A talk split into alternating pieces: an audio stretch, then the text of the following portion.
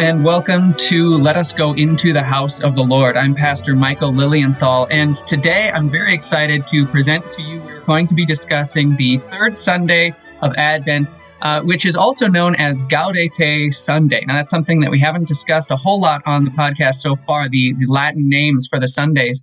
Uh, but to, to, help me out with this Sunday, um, I have a, a guest pastor who's going to tell us how he's planning for his service for this Gaudete Sunday in the middle of Advent when, uh, you know, we've been discussing the colors, uh, the violet color of, of, Advent. Sometimes it's blue, uh, but uh, this time, uh, this Sunday, it's going to be a little bit different. And so to, to discuss that with me today, uh, I have Pastor Jeff Hendricks. Hello, Jeff. Hey, Michael. so tell us a, a, little bit about your church and about planning for for this coming Sunday.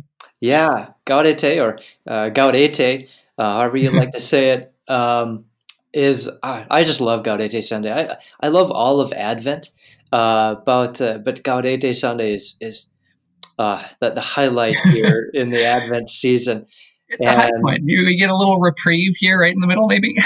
exactly. It, it, yeah. it, truly is like, and the lessons too um, are just fantastic. And um, of course, I, I uh, a lot of people might be confused about this, and you you teased it already. The the little the little different uh, color that we get here, um, and it is this Sunday for a reason, uh, and mm-hmm. it's called called Gaudete for a reason too. Yeah. So let's uh, let's uh, talk about that. Why why is it called Gaudete or Gaudete Sunday?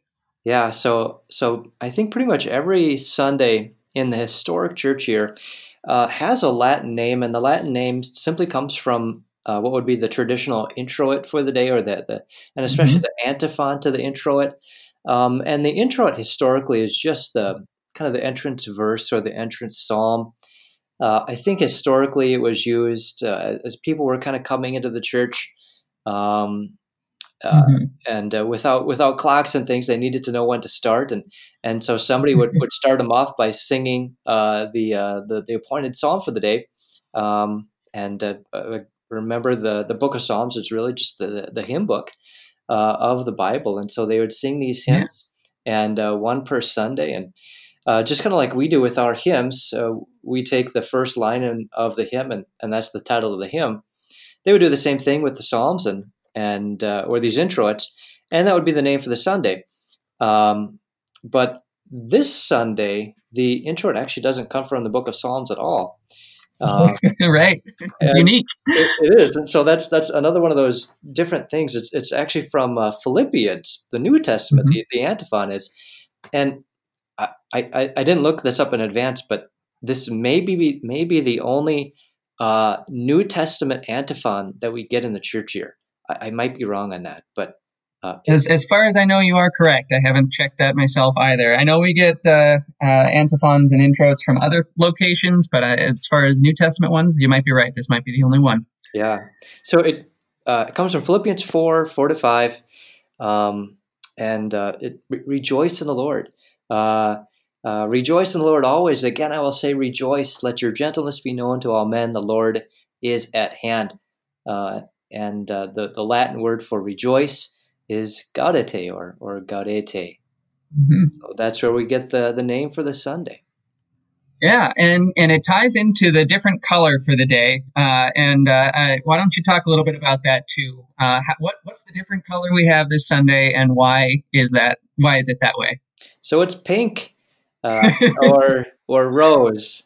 Yes, uh, rose actually the liturgical color of rose, but everybody will know it as pink. Um, mm-hmm. and uh, this is the, the, of course this is the day you light the pink candle the rose colored candle on the advent wreath. Um, mm-hmm. and uh, I, I, don't, I don't know if you you've talked about the advent wreath uh, yet. A little bit. Uh, yep. um, but uh, so so the, this third sunday is when you light the the rose colored candle and and and and I'm not sure exactly when the candles kind of became those colors I know the Advent wreath itself is mm-hmm. probably mm-hmm. um, a, a, German Lutheran thing, and mm-hmm. and but it didn't come into American usage until the 1900s. Uh, and then at some point, uh, the Advent candles got the the colors of the, the liturgical Sundays, um, like what your parents would, would typically be. Um, and uh, this third candle is, is pink. Uh, well, that's because the uh, the liturgical color for this Sunday is is rose, mm-hmm. um, or it can be rose. Uh, not many Lutheran churches, though, I think have have rose as paraments. Uh, I am super excited this year because uh, I have a member here that uh, was very generous and and uh, she she gifted me with a rose stole this year. Oh, uh, nice! So I am super excited to to wear that um, on Gaudete Sunday this year. Yeah, I, I got to interject just a little bit here. I've heard uh, I heard a sermon um, from another pastor. I can't remember who or when, but talking about this this Sunday, and he did have the rose-colored vestments, and he was talking about Gaudete and how it was a, a joyful Sunday, and it's not only joyful because you get to see your pastor wearing pink, but it's also so. Yeah, real, uh, real, real, real pastors wear pink. That's right. That's right. and and it's pink because um, well, uh, the the historic color of Advent is is violet or purple, mm-hmm. and and that's the same color as as Lent. Uh, a lot of churches use blue too. We actually use blue mm-hmm. here for most of Advent. Um, but violet is is this deep color um, that that reminds us of of our sin. Uh, it, it, it's like th- there's some black mixed in with with this purple. It's this deep, rich color. Um, mm-hmm. But then you get here to the third Sunday, and, and all the, the darkness is removed, and you're left with with this light color, um, this uh, this rose color, and, and uh, again, just rejoice uh, on mm-hmm. this day, and and you see that with the color too. It, it's lighter, it's brighter, uh, it's more joyful. Yeah, absolutely. Um, so let's let's get into the, the propers for the day and see why that joy comes uh, this Sunday with with the way these these propers go. Where where would you like to start with uh, the propers for Gaudete Sunday? Uh, how about we walk through it uh, just as you might hear it in a in a in a worship uh, divine service setting? Excellent. So you've already alluded to uh, the the introit. Um, do you do you use the introit in your in your worship service? So we, I do here, uh, and I okay. made a point of, of, of using it, especially during Advent, mm-hmm. uh, because I think, I think without the introits, uh, the uh, the Sundays really don't make as much sense, especially the the, the rose candle. Mm-hmm. Um, if you don't understand, uh, if you don't have the introit for um, Gaudete Sunday, why are we lighting this this rose colored candle? Uh, and and what's the whole deal about this rejoicing thing? And so i think it's really helpful to to get the introits in here. And i like to say that they simply set the stage for what's going to happen in the rest of the service. Mm-hmm. uh, this is a great way for you know for for for congregation members to come sit down um, and very simply read through the intro and you're going to get a feel for what's going to come up later in the service. So yeah. we use it here, and uh, it's not a part of our hymnal. So we use Christian worship, uh, the WELS hymnal, uh, mm-hmm. even though we're an ELS congregation. And so Christian worship does not have the intro. It's in there. They kind of took it out, unfortunately. And, uh, and so we put it back in, uh, and I use um, the intro. It's from, from ELH, uh, the ELS hymnal and uh, but we we put a refrain with it, uh, like you might see in CW, uh, and uh, these refrains were written and composed by uh, ELS pastor Dan Hartwig. Yes, um, and uh, so they're they're they're pretty neat. It's the same melody every week, but just with a paraphrase of the of the verse in there. In this case, Philippians four. Yeah. So um, let's let's look at the whole intro. Would you share that whole intro with us?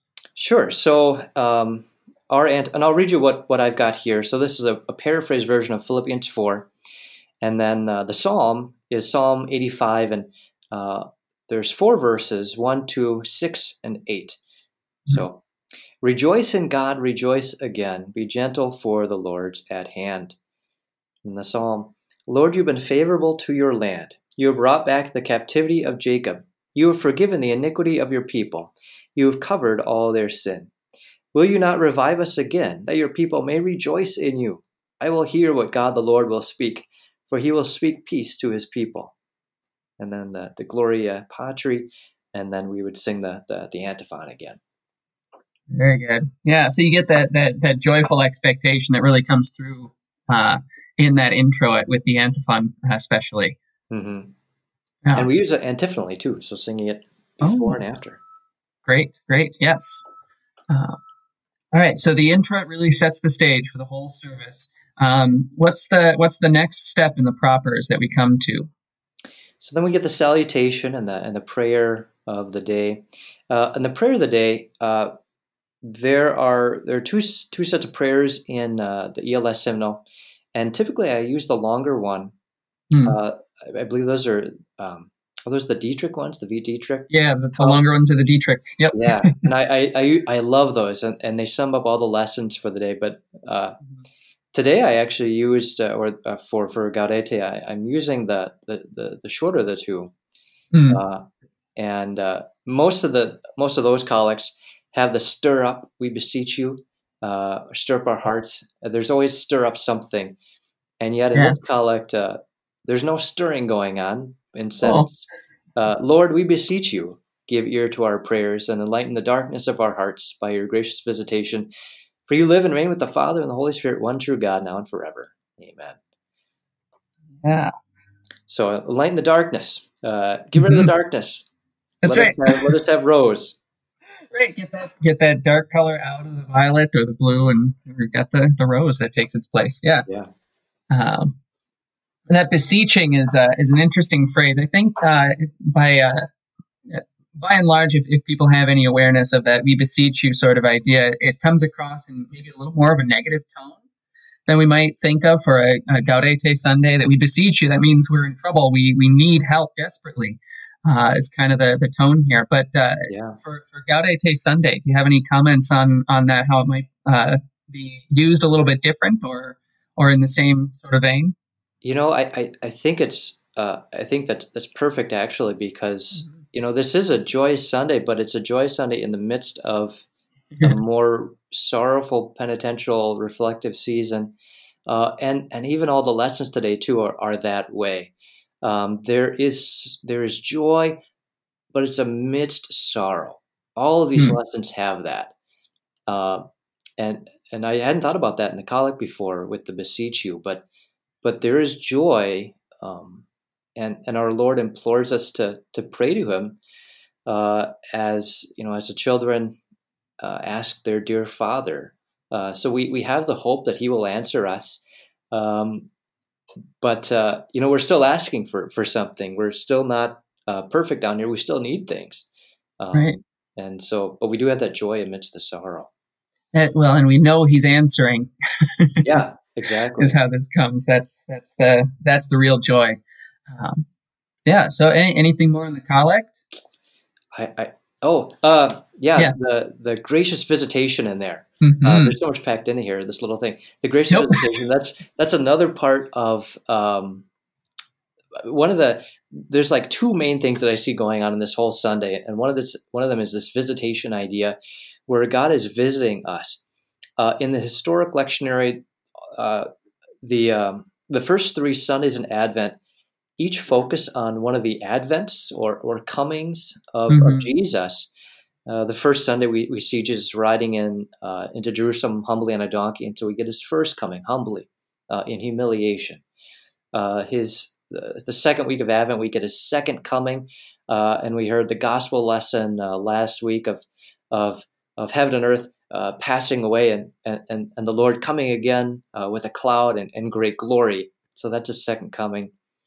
And then this Sunday uh, would be his third coming. Um, mm-hmm. and, and, that might be the most unfamiliar, um, but probably the most comforting. It, it's that Christ not only came 2,000 years ago and not only will come again sometime in the future, but is coming still today, now. Yeah. God is visiting his people, uh, and he's doing so through his means of grace, his word and sacraments. And those yeah. will come up over and over again uh, in, in our lessons today. Yeah, definitely. Yeah, we we discussed that at the beginning of at the, the first episode of the podcast. We we read from uh, Bishop Lockie's book about the three uh, advents of Christ, and so now we get yeah, like you say, the most comforting of them on this Gaudete yeah. Sunday uh, of uh, when He comes to us, even now in Word and Sacrament. So, uh, well, should we dive into the lessons and see how how that coming is is described and depicted? Yeah, let's do it. All right. Uh, so we, we go then. Uh, and which uh, lectionary are you using uh, at your church? Um, so the historic lectionary mm-hmm. Uh, from from ELH, uh, the ELS right. historic lectionary, and so. we use for our translation the ESV, the Evangelical, mm-hmm. or sorry, e- EHV. too many of Evangelical Heritage Version. yes, the newer one published by the Wisconsin Synod and the ELS. Yes, and, and listeners who have been up to date with this podcast will be familiar with that. It's the same one we use. So. Awesome. um, yeah, so let's go then uh, to the, the very first lesson. What do we have there? So we have uh, the Italian prophet Malachi. or, yes. or, or, or, or Malachi.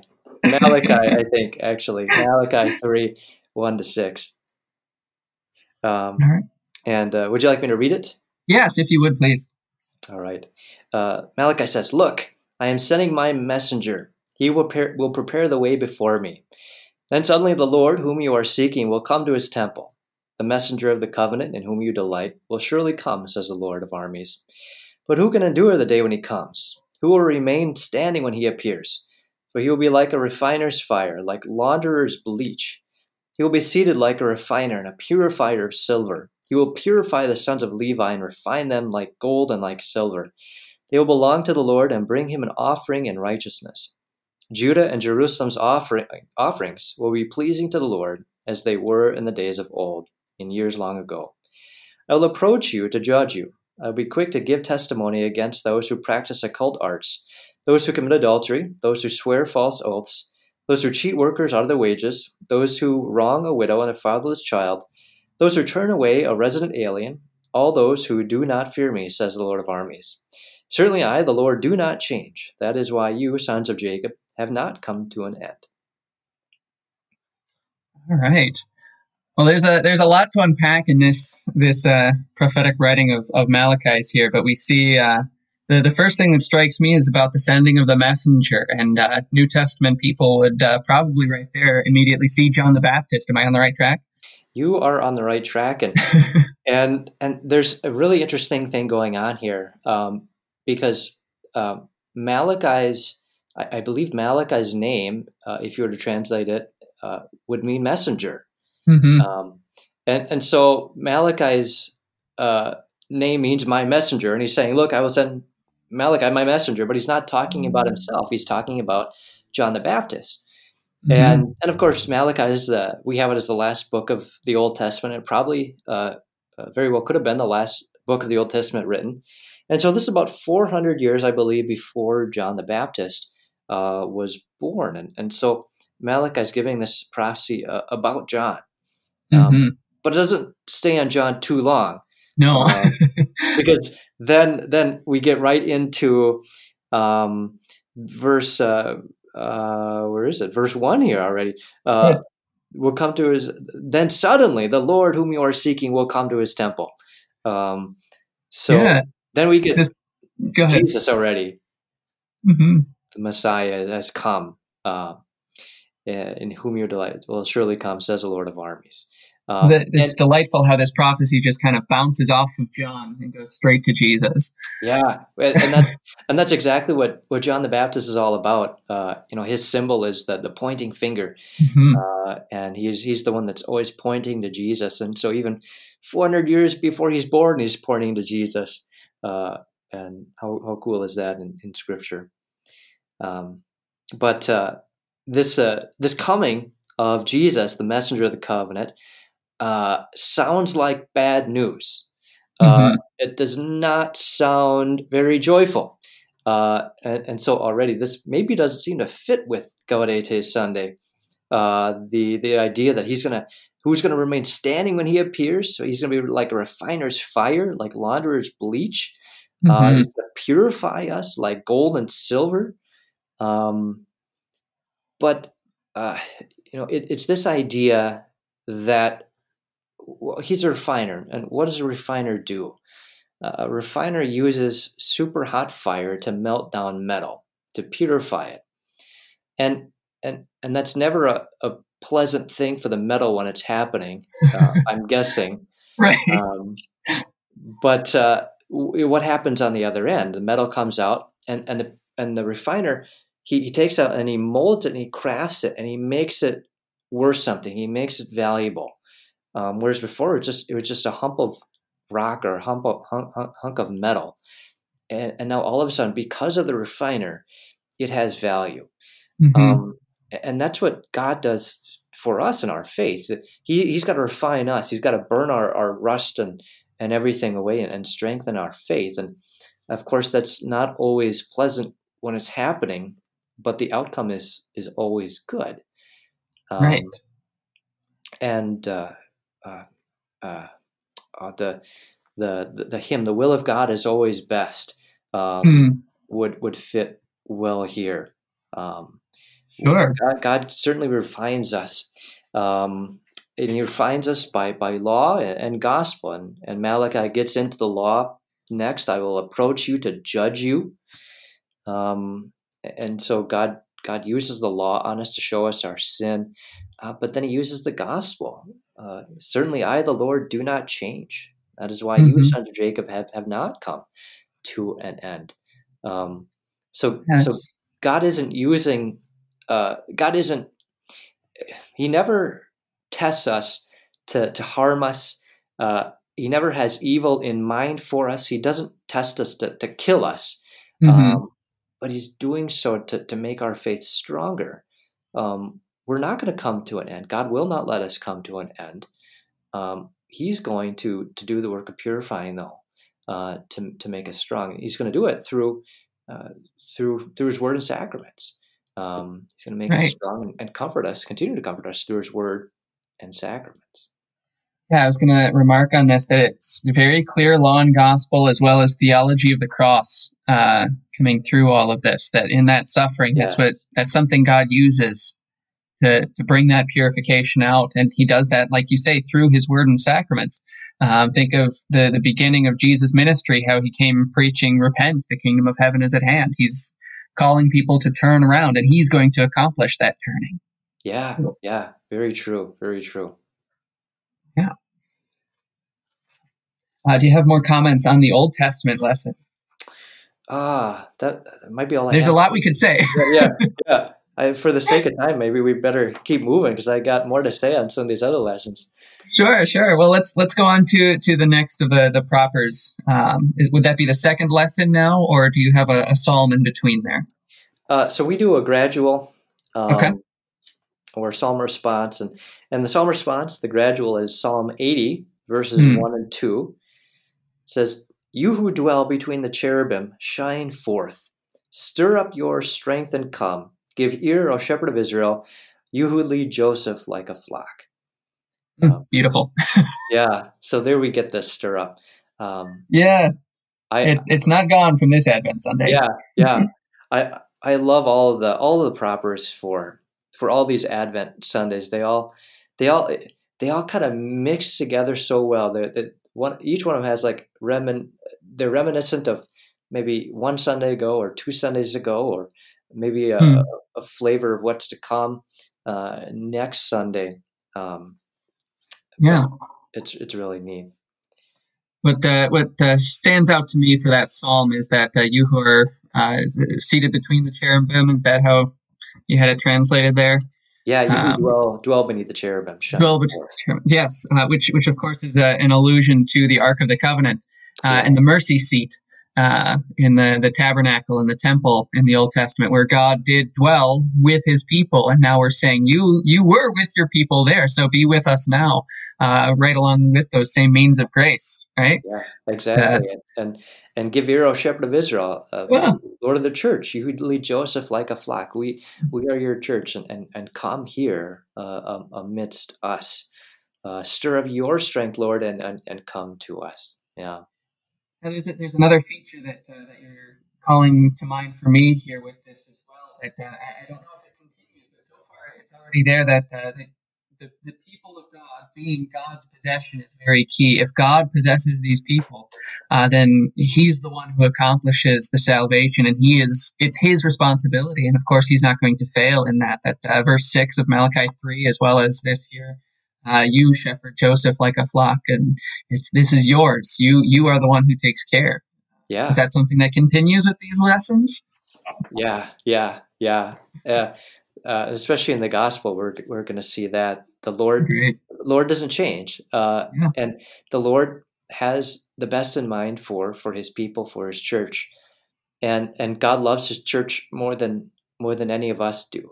Um, Right. and if if God loves it that much, you know, we want the church to continue. We want uh, God's word to be preached on earth.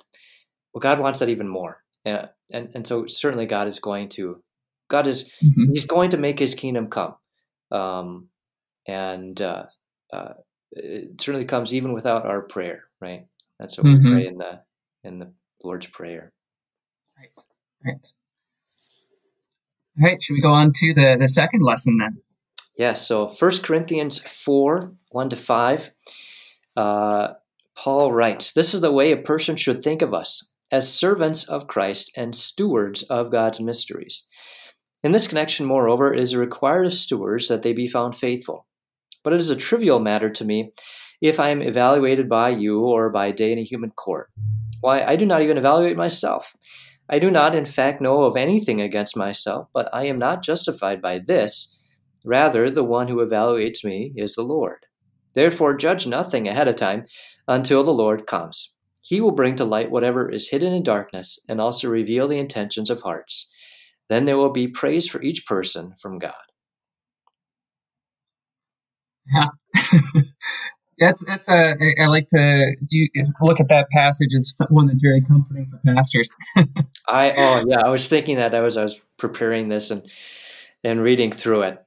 Uh, I I just love all of First Corinthians. Oh Um, sure. really both both of the the epistles to the Corinthians, uh, they are just so comforting for pastors, um, because Paul's writing to a church that has problems, and Yeah. and what do you know? What churches today have problems too, uh, You don't say. and and and pastors have to deal with those, and No. and this and this section is is really interesting, and and there's some allusions to the gospel here too Mhm. um, you know, this so this is First Corinthians, and and of course this is where Paul is is talking about the wisdom of God being wiser than men.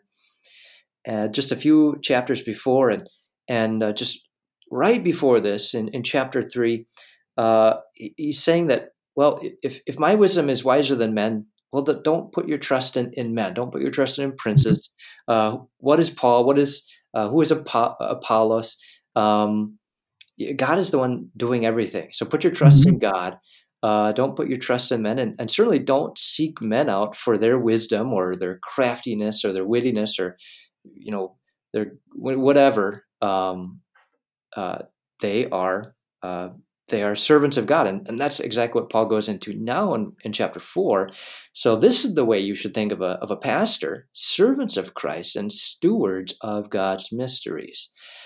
Um, and, and so, uh, even though you're you're not to seek out a pastor for their their wisdom uh, or or anything else, that doesn't mean pastors are, are completely uh, valueless and and uh, you, you shouldn't you should just trample on them because they don't matter at all.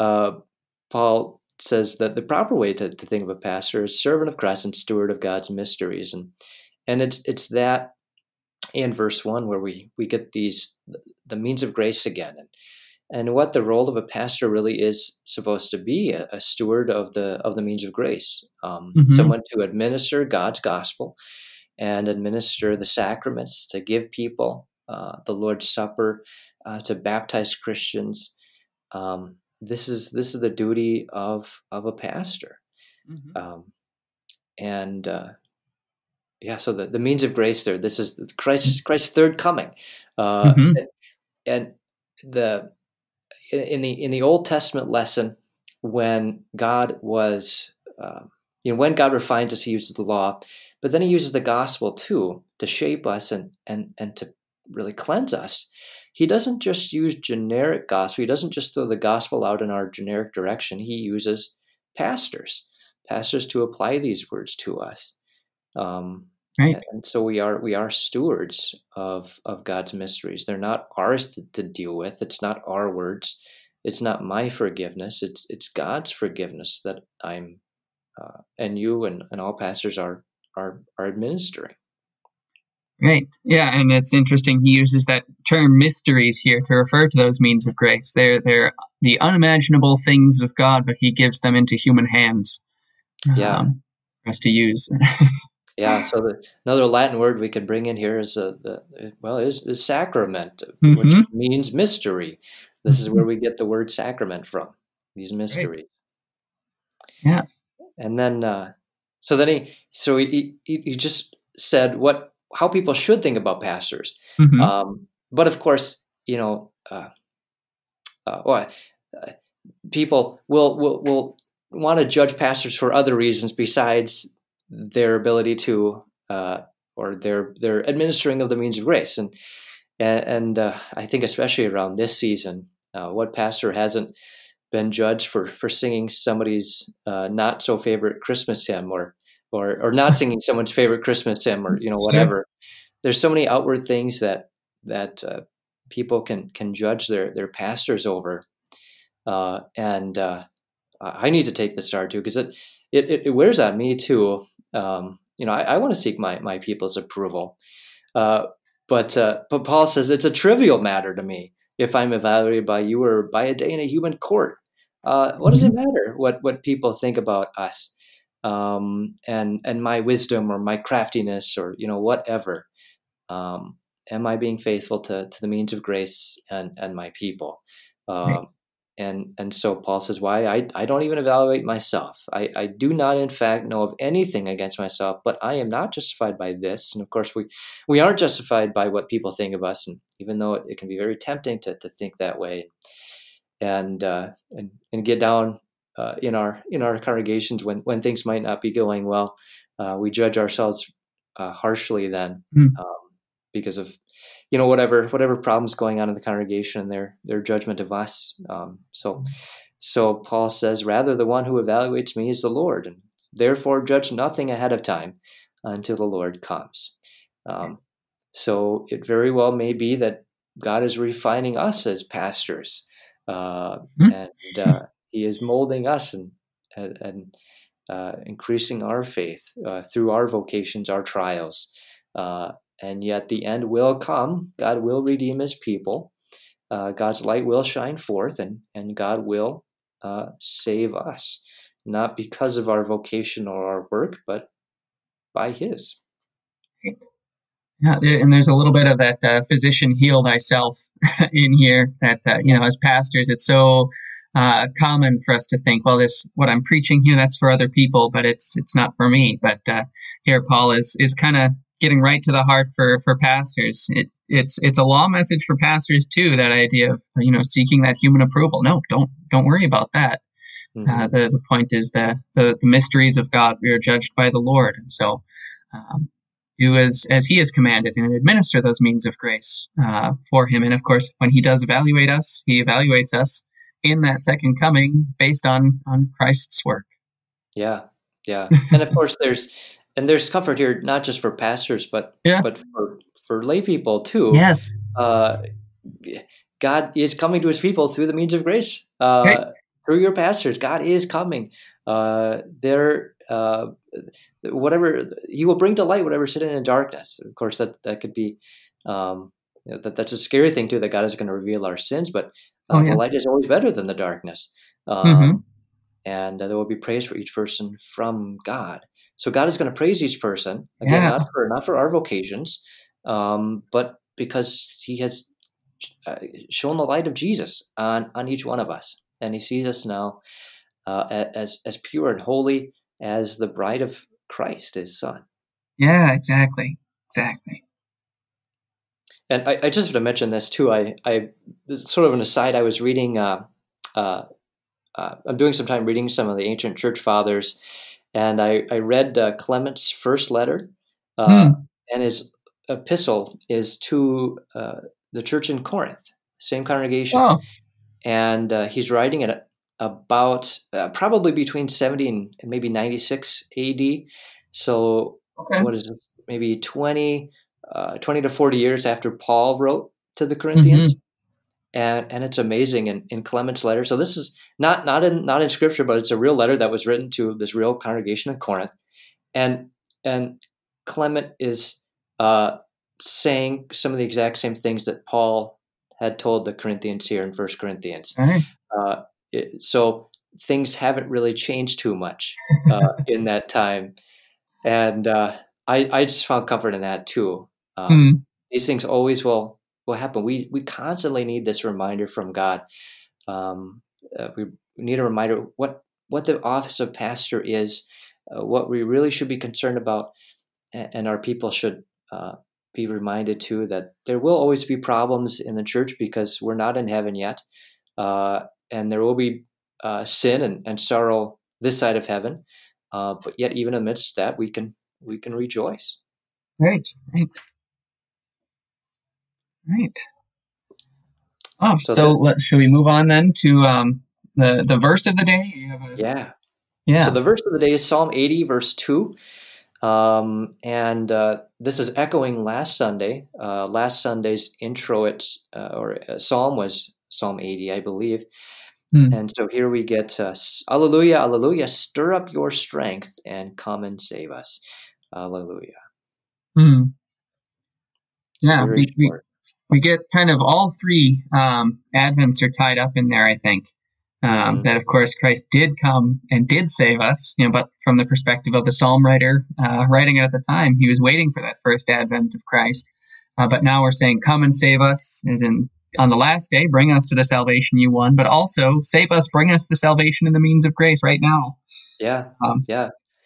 And is course- it significant that that uh, is said right before the proclamation of the gospel here? uh, you know, yeah, probably. uh, I, I just love the historic lectionary because these lessons, for the most part, have been so thought through. Um, hmm And, you know, we could uh, sometimes, uh, you know, somebody will say, well, why do we have to use this or why do we have to use that? And the answer is well, we don't.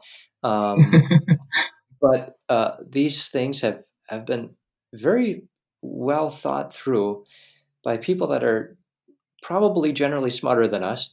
Uh, and, uh, certainly me, uh, and maybe you too, uh, but certainly certainly me.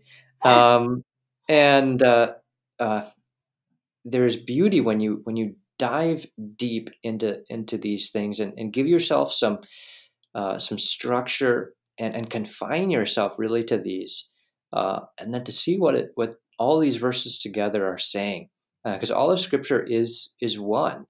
Um, it it all ties in together Mhm. and uh, uh, I, I I maybe compare it to art.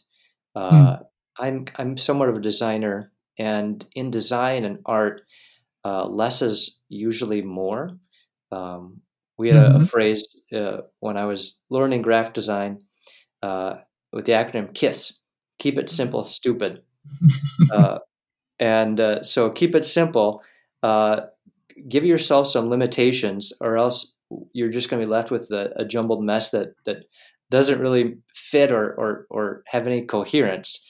Uh, and yet, all these lessons uh, and and propers, um, they they really do tie in well together. Even even the color for the day, the rose color, Mhm. and, and how it just brings out the the joy that's that's in kind of hidden in in all of these different texts. Right, right. Well, and all of that uh, then culminates in the gospel lesson. Are you ready for that? Yeah, yeah. So Matthew 11, 2 to 10. While John was in prison, he heard about the things Christ was doing. He sent two of his disciples to ask him, Are you the coming one, or should we wait for someone else? Jesus answered them, Go report to John what you hear and see. The blind receive sight, the lame walk, those who have the leprosy who have leprosy are cured, the deaf hear, the dead are raised, and the gospel is preached to the poor. Blessed is the one who does not take offense at me. As these two were leaving, Jesus began to talk to the crowds about John. What did you go out into the wilderness to see? A reed shaken by the wind? What did you go out to see? A man dressed in soft clothing? No, those who wear soft clothing are in kings' houses. So what did you go out to see? A prophet? Yes, I tell you, and he is more than a prophet. This is the one about whom it is written Look, I am sending my messenger ahead of you, who will prepare your way before you. So we, we get that echo from, from Malachi there at the yeah. very end. Um, and uh, of course, uh, Malachi's in there, and it hopefully should should draw us uh, into this uh, text and remind us of that at the end here. But um, this text, I, I, I have really grown an appreciation for this text, uh, and it actually comes up twice in the historic lectionary. Mm-hmm. Um, the other time is Reformation Sunday, mm-hmm. or at least part of it uh, on Reformation Sunday, uh, and it again really comforting to pastors uh, and there's there's a couple ways that you can take this text. Um, so you have John in prison, and he's sending to Jesus two of his disciples to ask him, "Are you the Christ, or shall we wait for somebody else?" Um, some uh, have said that this is John sending his disciples to, to Jesus uh, to maybe to maybe test them and, and maybe refine them uh, and, and and to increase their faith. Um, I tend to see this as maybe John is despairing. Mm-hmm. Uh, he's in prison. Uh, John's a human being like us too. Uh, John was a real pastor. Uh, he had to deal with real problems, and and of course now he's thrown in prison. Uh, that's got to be the, the, the biggest one of the biggest blows to your self esteem and, and morale uh, to be to be thrown in prison for your your preaching, uh, and that's what what John um, what had happened to John, and so he's wondering. Well, I was supposed to prepare the way for Jesus. Uh, that doesn't seem to be going out so well, go, uh, working out so well. Uh, I'm in prison. This is not working out the way I thought. He's got to be uh, wondering, where's that kingdom I was saying was coming? Yeah, yeah, yeah, and uh, and so he's probably despairing uh, he's in prison. And, and so he sends to Jesus, Are you the coming one, or should we wait for somebody else? And so then Jesus answers, Go report to John what you hear and see. The blind receive sight, the lame walk, those who have, who have leprosy are cured, the deaf hear, the dead are raised, and the gospel is preached to the poor. And, and this isn't just some random passage that, that Jesus is, is sending back to John. Uh, this is from Isaiah 61 and hmm. and and John is no dummy. Uh, John would have been able to to fill in the rest of the text. Um, somebody who knew scripture as well as John the Baptist did, and of course Isaiah is just rich with with all these prophecies about John, and so certainly John would have known uh, Isaiah sixty one. Mm-hmm. And and let me just read for you uh, the rest of, of the section here from Isaiah 61. Um, so the this is uh, starting at verse one, um, and I've got the the New King James open here. Um, so the Lord has anointed me to preach good tidings to the poor. He has sent me to heal the brokenhearted, to proclaim liberty to the captives, and the opening of the prison to those who are bound. So John would have filled in the blank with Jesus speaking to him uh, that he's going to proclaim liberty to the captives and the opening of the prison to those who are bound. Uh, Jesus is speaking directly to John. He's speaking words of gospel mm-hmm. straight to John, uh, and it's it's specific gospel too. Uh, yes, uh, but it's it's not filled in in the text, uh, and so the reader kind of has to has to understand that, um, which just makes makes this lesson I think even even cooler. Mm-hmm. Uh, I I love I love Marvel movies and I love all the Easter eggs in, in, all the different Marvel movies, referencing all the different different ones. And and and this to me is like one of those Easter eggs in Scripture uh, that you you have to read uh, uh, many different things to, to really find this out. But sure, sure, definitely. And uh, Isaiah 61, by the way, is just all theology of the cross. The whole oh. the whole chapter of Isaiah 61 it uh, it forms the the basis too of Jesus' first sermon in Nazareth. Um, that's that's the exact text that he he reads from the scroll of Isaiah uh, in his hometown. Uh, it's recorded in Luke four. Um, and he does that too, which um, when he he tells the, the, people there, the scripture is fulfilled in your hearing today, uh, this day, um, and uh, they they're impressed, but also filled with doubt and mockery uh, of him, and so that leads to the whole uh, when Jesus says a prophet is not welcome in his hometown. Um, mm. So it, it, again, that this the I'm, I'm seeing more you know, Easter eggs here, as, yeah. as Scripture has it. That uh, this the same um, passage showed the the rejection that Jesus faced as well in his hometown, um, how it was used elsewhere in his life. That, um, that's great, and, and again, it's it's pointing pointing to Jesus while mm-hmm. while speaking to John. Yeah. Uh, John is is pointing us to Jesus even in prison, mm-hmm. uh, even through even through Isaiah. Right, uh, right. yeah, beautiful. And let's see what's ne- what's next here. Um, then Jesus began to talk to the crowds about John. What did you go out in the wilderness mm-hmm. to see? A, reed shaken by the wind, uh, man dressed in soft clothing. Um, in other words, this, is this is no um, John is no no wimp, uh, no uh, uh, no guy that's you know uh, sitting in a palace uh, drinking tea and and uh, is really hurt by you know has has his feelings hurt easily. Um, he's a prophet, but he's and he's more than a prophet. Um, it's it's this is Elijah, the one to come. My my messenger ahead of you will prepare your way before you. Um, and and I think you know Jesus saying too. This is. Uh, maybe just reminding the people that John needs the gospel too, mm. uh, and and and and kind of telling them again what they should be looking for in in a prophet.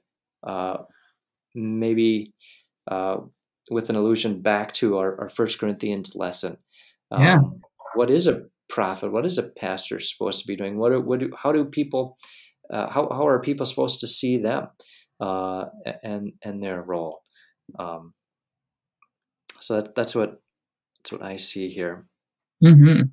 Well, that uh, that ties right in with um, uh, John when he was preparing the way for Jesus too. He had that phrase, "He must increase, but I must decrease."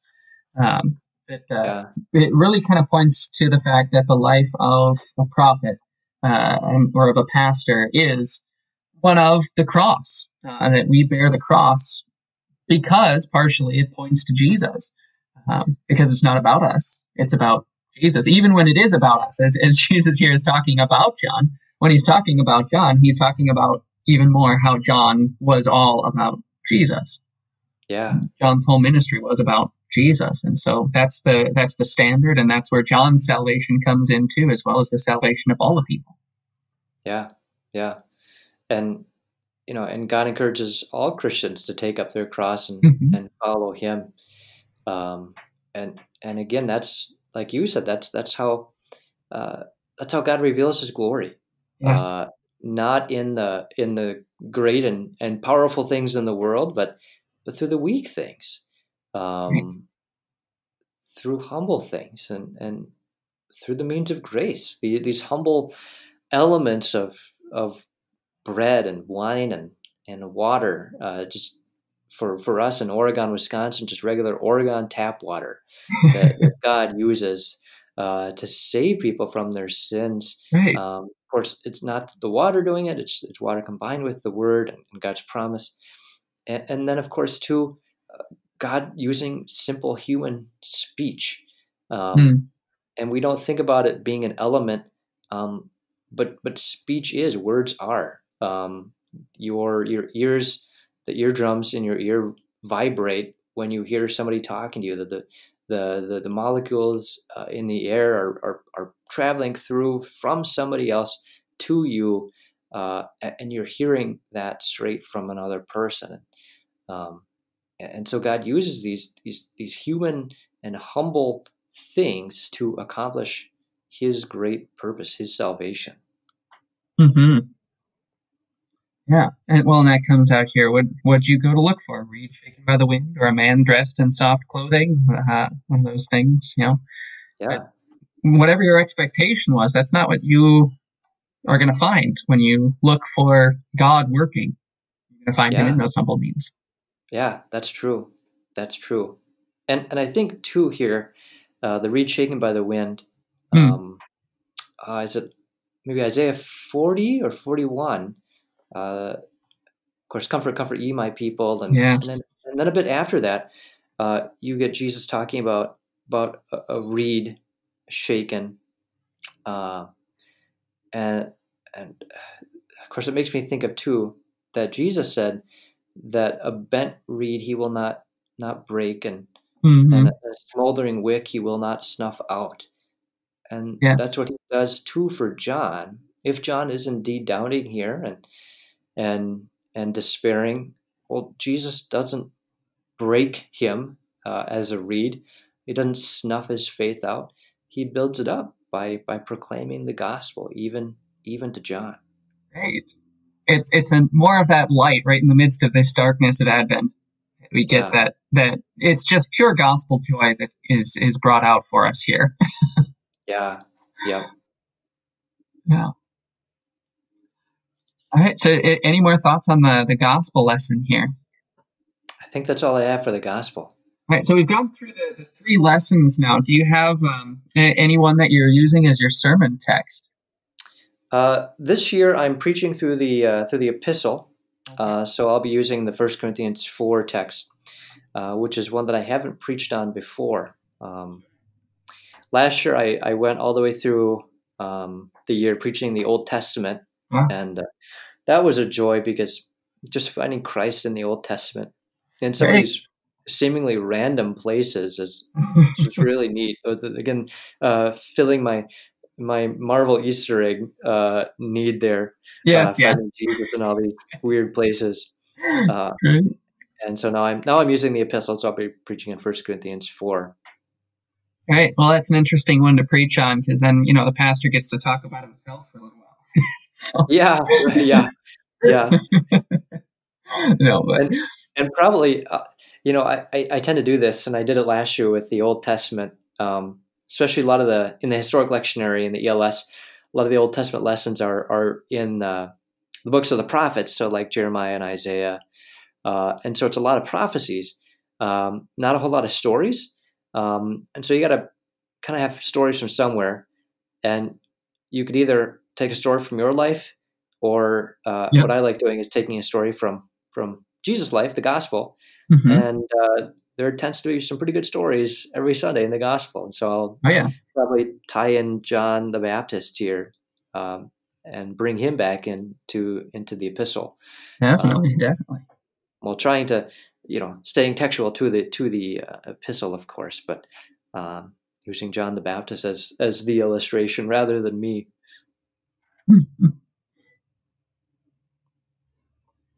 Right. Um, so, uh, what other um, propers are there for this this Sunday? Uh, so, uh, of course, I I I use um, I, I tend to think of the uh, the chief hymn Mhm. as a proper, um, and uh, Christian worship doesn't call it the chief hymn; they call it the sermon hymn, and uh, it it it kind of has this idea that pastor should pick whatever hymn fits his sermon best. Um, I tend to not like that approach so much, and uh, instead I just use whatever the chief hymn is appointed for the week, uh, and they tend to usually fit the gospel um, Mhm. rather than my sermon, which I think is a good thing because the place it, it it's usually sung in the in the liturgy. Uh, it, it comes after the gospel, and so it's really a it's somebody else's, a usually a poet's commentary on the gospel text. Right. And, and the gospel really is the thing that the whole service rotates around. Not my sermon, uh, but the Mhm. gospel. My, my sermon is to, to, to help expound and, and, and proclaim the gospel. Right. Um, but the service itself revolves around the gospel. And, and that's what the hymn does too. It's pointing back to the gospel. hmm And uh, so I, I use the same chief hymn every year. Although this will be the first year I use this chief hymn because I, I didn't realize it was in our hymnal last year. Uh, because uh, it's got a different um title in Ah. CW than it does in ELH. And so when I was looking at uh, the, the, the proper uh, hymn for the day for the chief hymn uh, in the ELS lectionary, I couldn't find that hymn in, in CW, so I just found another one. Mm-hmm. Uh, but it is in there, just with a different different title. Um, so in ELH, it's Rise Children of the Kingdom. It's hymn 105. Mm-hmm. Uh, in CW, it's called Arise, O Christian People, and it's hymn 14. Mm-hmm. Um, and at least I think it's the same hymn. Um, the two hymnals, they use the same melody, but they use two very different translations.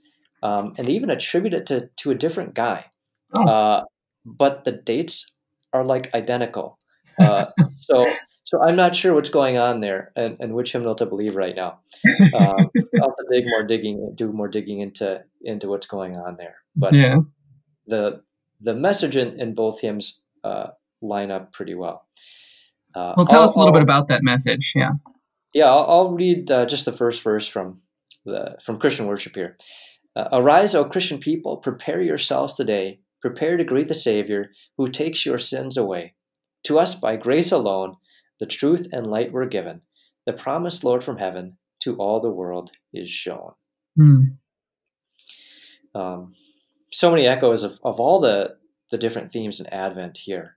Mm-hmm. Um, but the promised Lord from heaven to all the world is shown. Um, to us by grace alone. Um, just a great text. And prepare to greet the Savior who takes your sins away. Well, how does God do that? Uh, but in the word and sacraments. Yeah. Uh, so, so again, you have that here. Uh, verse 2 uh, Prepare the way before him, prepare for him the best. Cast out what would offend him, this great, this heavenly guest.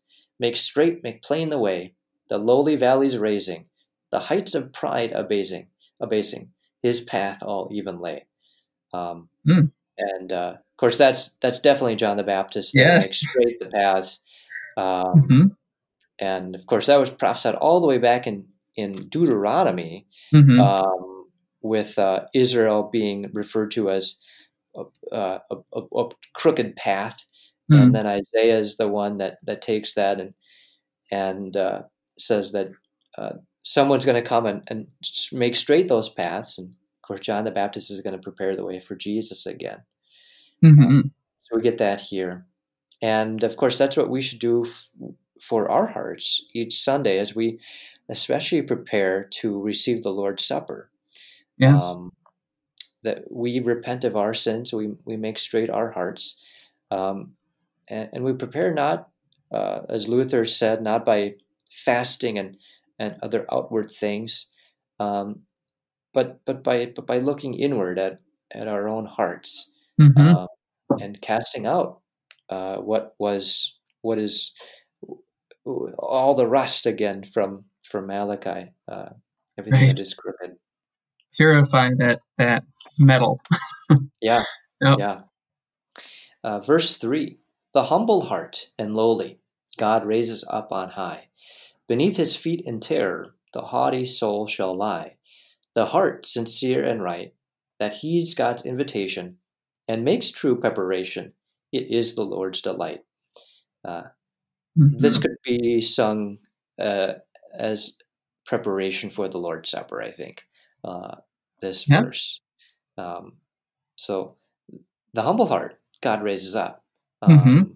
That's what it means to, to be prepared, to be worthy.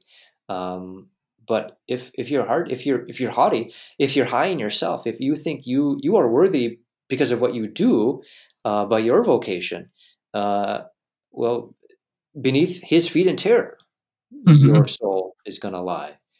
Um, but the heart sincere and right, that heeds God's invitation. So the invitation again to come to Him, all you who are weary and burdened, and I will give you rest, uh, because mm-hmm. Uh, He will He will not break a a, a, a, bent reed or or snuff out a a, a smoldering wick.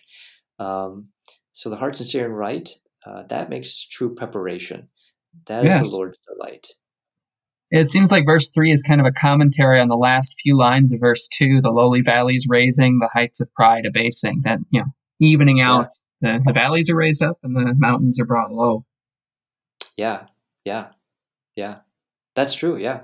And, and of course, that makes us think maybe of uh, is it? Oh, I'm going to embarrass myself if I get them wrong now. Is that Mary's song? Of yes. The Magnificat, where mm-hmm. she's talking about uh, uh, casting down the, the mighty from their thrones mm-hmm. uh, and raising up the lowly. Oh, that, that great reversal that uh, mm-hmm. marks Jesus coming. yeah. And so then, verse 4 Prepare my heart, Lord Jesus, turn not from me aside, and help me to receive you this blessed Advent tide. From stall and manger low, come now to dwell within me. I'll sing your praises gladly, and forth your glory show. Hmm. so a prayer and and a wonderful prayer uh, that that really does call us to mind, uh, call call to mind the the sacraments, the mm-hmm. Lord's Supper. Come now to dwell within me, uh, this blessed Adventide. Yeah. Well, and tied to that anticipation of the festival that's coming soon, that Christmas festival, the one who's in the manger dwells in our hearts by faith through the means of grace. Yeah, yeah. The same same baby that came humbly in a manger also comes to us humbly in word and sacrament. Yeah. Excellent.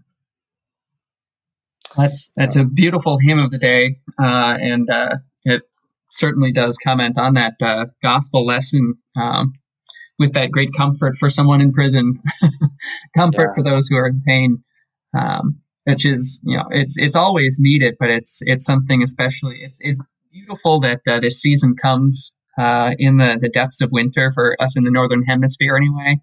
Yeah. Uh, that uh, when things are all dark, we see the light of Christ's coming. Even before Christmas, we see that light uh, in the anticipation um, for his his arrival and how he does come to us still now in the, the means of grace. Definitely. Yeah. Uh, I I've got uh, there's so many great Advent hymns. Uh, uh, if you don't mind, I'll I'll just point out one other hymn that I'm using this yes, Sunday. Please.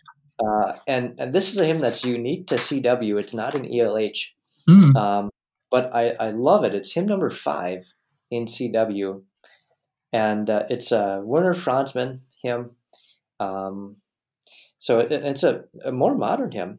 Hmm. Um, Franzmann died in, in 1996. Mm-hmm. Um, and the tune is uh, Puer Nobis Nascitur. Um, mm-hmm. da da da da da da da da da da da da da da so, so it's, it's as angels joyed with one accord. So as angels joyed with one accord upon the advent of our Lord. So laud we all and bless the name of him who from the Father came. And uh, then it then it goes into well how how does he come? So he came not clothed in majesty nor power that suits his deity. In lowly state he walked till he in dying set us captives free. This done, he soared to God's right hand, yet orphaned not his chosen band. For he, not bound in grace and power, attends his own each day and hour. Oh, uh, and, and, that, oh, I love that in, in, in Advent. We get this over and over that, that God does not leave us as orphans. Uh, mm-hmm. He does not leave us alone.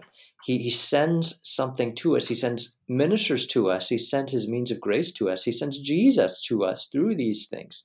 Mm-hmm. Uh, so so even though Christ came 2,000 years ago and we're awaiting his, his coming again, we're not left alone. He, he's brought us, he's left us with himself. Uh, we just can't see it, it's, it's hidden. Mm-hmm. so, again, this theology of the cross, uh, that God is hidden uh, in, in, in humility. And so then, verse 4 uh, In every age let praise abound. He comes, we hear his voice resound. His glorious gospel does not cease to bring us comfort, joy, and peace. So the gospel, the verse is all about the word that he we hear his voice resound. Uh, his voice never stops speaking because whenever Christians speak God's words of, of forgiveness, they're speaking his words. Right. It's Jesus' words. And then verse 5 He comes in water to the child and cleanses it from birth defiled. The washing seals his pardoning grace and shows the Father's kindly face. So, baptism. He comes mm-hmm. in baptism and he cleanses us. Uh, he washes us, and, and, this washing seals his grace. So, it, yeah. it, it, it's our proof that we have His grace. Right. Uh, it's our proof that we are are saved. Verse six. I bet you can guess uh, Yep. what this verse is about. Yep. He comes to us in bread and wine to give himself and gifts divine. Oh, Mhm. praise him for this sacrament, redeeming love's great testament. Mhm. So that the testament of, of the Lord's blood that that assures us that our sins are forgiven. It's a, his last will. He, he cannot change his last word to us. And his last word to us uh, before he, he died were uh, that your sins are forgiven. Mhm. Uh, do this, take this, uh, and your sins are forgiven. yes. And then finally, verse 7. So, with, with all this in mind, lift up your heads. Uh, and that's a great Advent thing to say lift up your heads. Lift up your heads. All grief and pain shall vanish when he comes again, where we shall see him face to face. Their joy alone shall have a place. Excellent. So, uh, I think a perfect summary for the day. All grief and pain, which we have now, uh, and and these are the things that we can see now. We see Yes. grief and pain now. Um, they shall vanish when he comes again, where we shall see him face to face. Their joy alone shall have a place. So faith, faith is is trusting in what cannot be seen. hmm Um, and right now we see we see grief, we see pain, we see darkness. But we can't see the light. We can't see joy. Um, We can't see him face to face. yeah, yeah. Uh, but but we will Exactly. uh, when he comes again, uh, and and our faith will will give give give way to sight. Um, we won't need faith anymore because then we will see by sight Mhm. instead of simply by faith. Uh, and so there we will have perfect joy and have a perfect rejoicing, rejoicing gaudete forever. So yeah, this uh, this hymn does tie together all all three Advents and gets that that joy right at the end uh, to tie it all together. So it's it's wonderful for this Sunday. Yeah. All right. Well, uh, any anything else you want to comment on with the the service that you have planned for this coming Sunday, Jeff? Ah, I am just looking forward to to wearing pink. great, great. I'm sure your congregation is looking forward to seeing it too, and uh, rejoicing with that pink as well. Yeah. Um, so yes, I, I hope you listeners are, are also uh, very excited about this Sunday. It is such a joyful Sunday in the midst of this Advent season. We get that uh, that realization that we have Christmas with us already, even before Christmas comes, uh, because Christ does come to us daily through His means of grace. Uh, so continue to rejoice in that. Gaudete, it's a command. We're telling you, rejoice.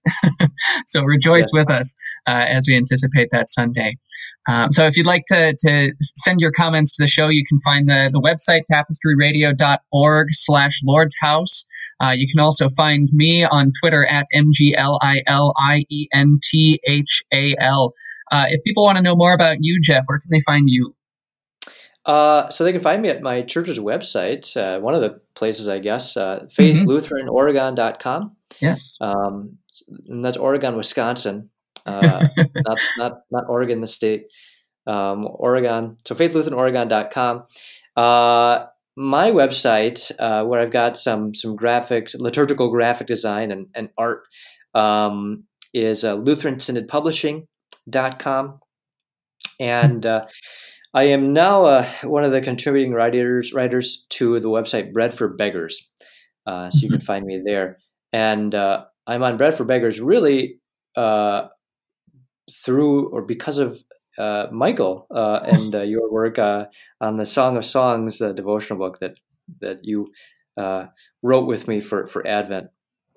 Yes.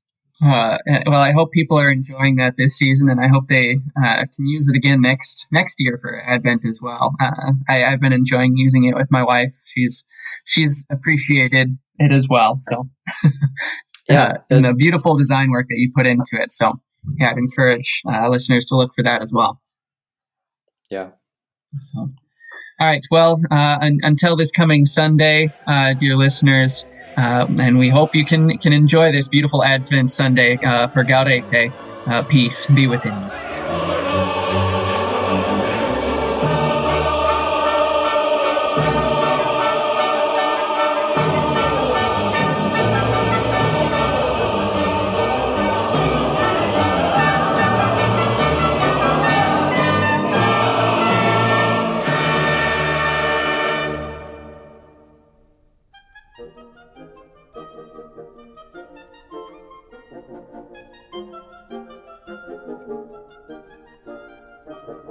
Obscurantism and obfuscation. Orally observed, gentle listener. Gentle listener. Gentle listener. Gentle listener. Obviated objects of oblivion. Obambulating about. Offered unto you. Offered unto you. Offered unto you. In the Tapestry Radio Network. TapestryRadio.org. From, From our fancy, fancy to yours. yours.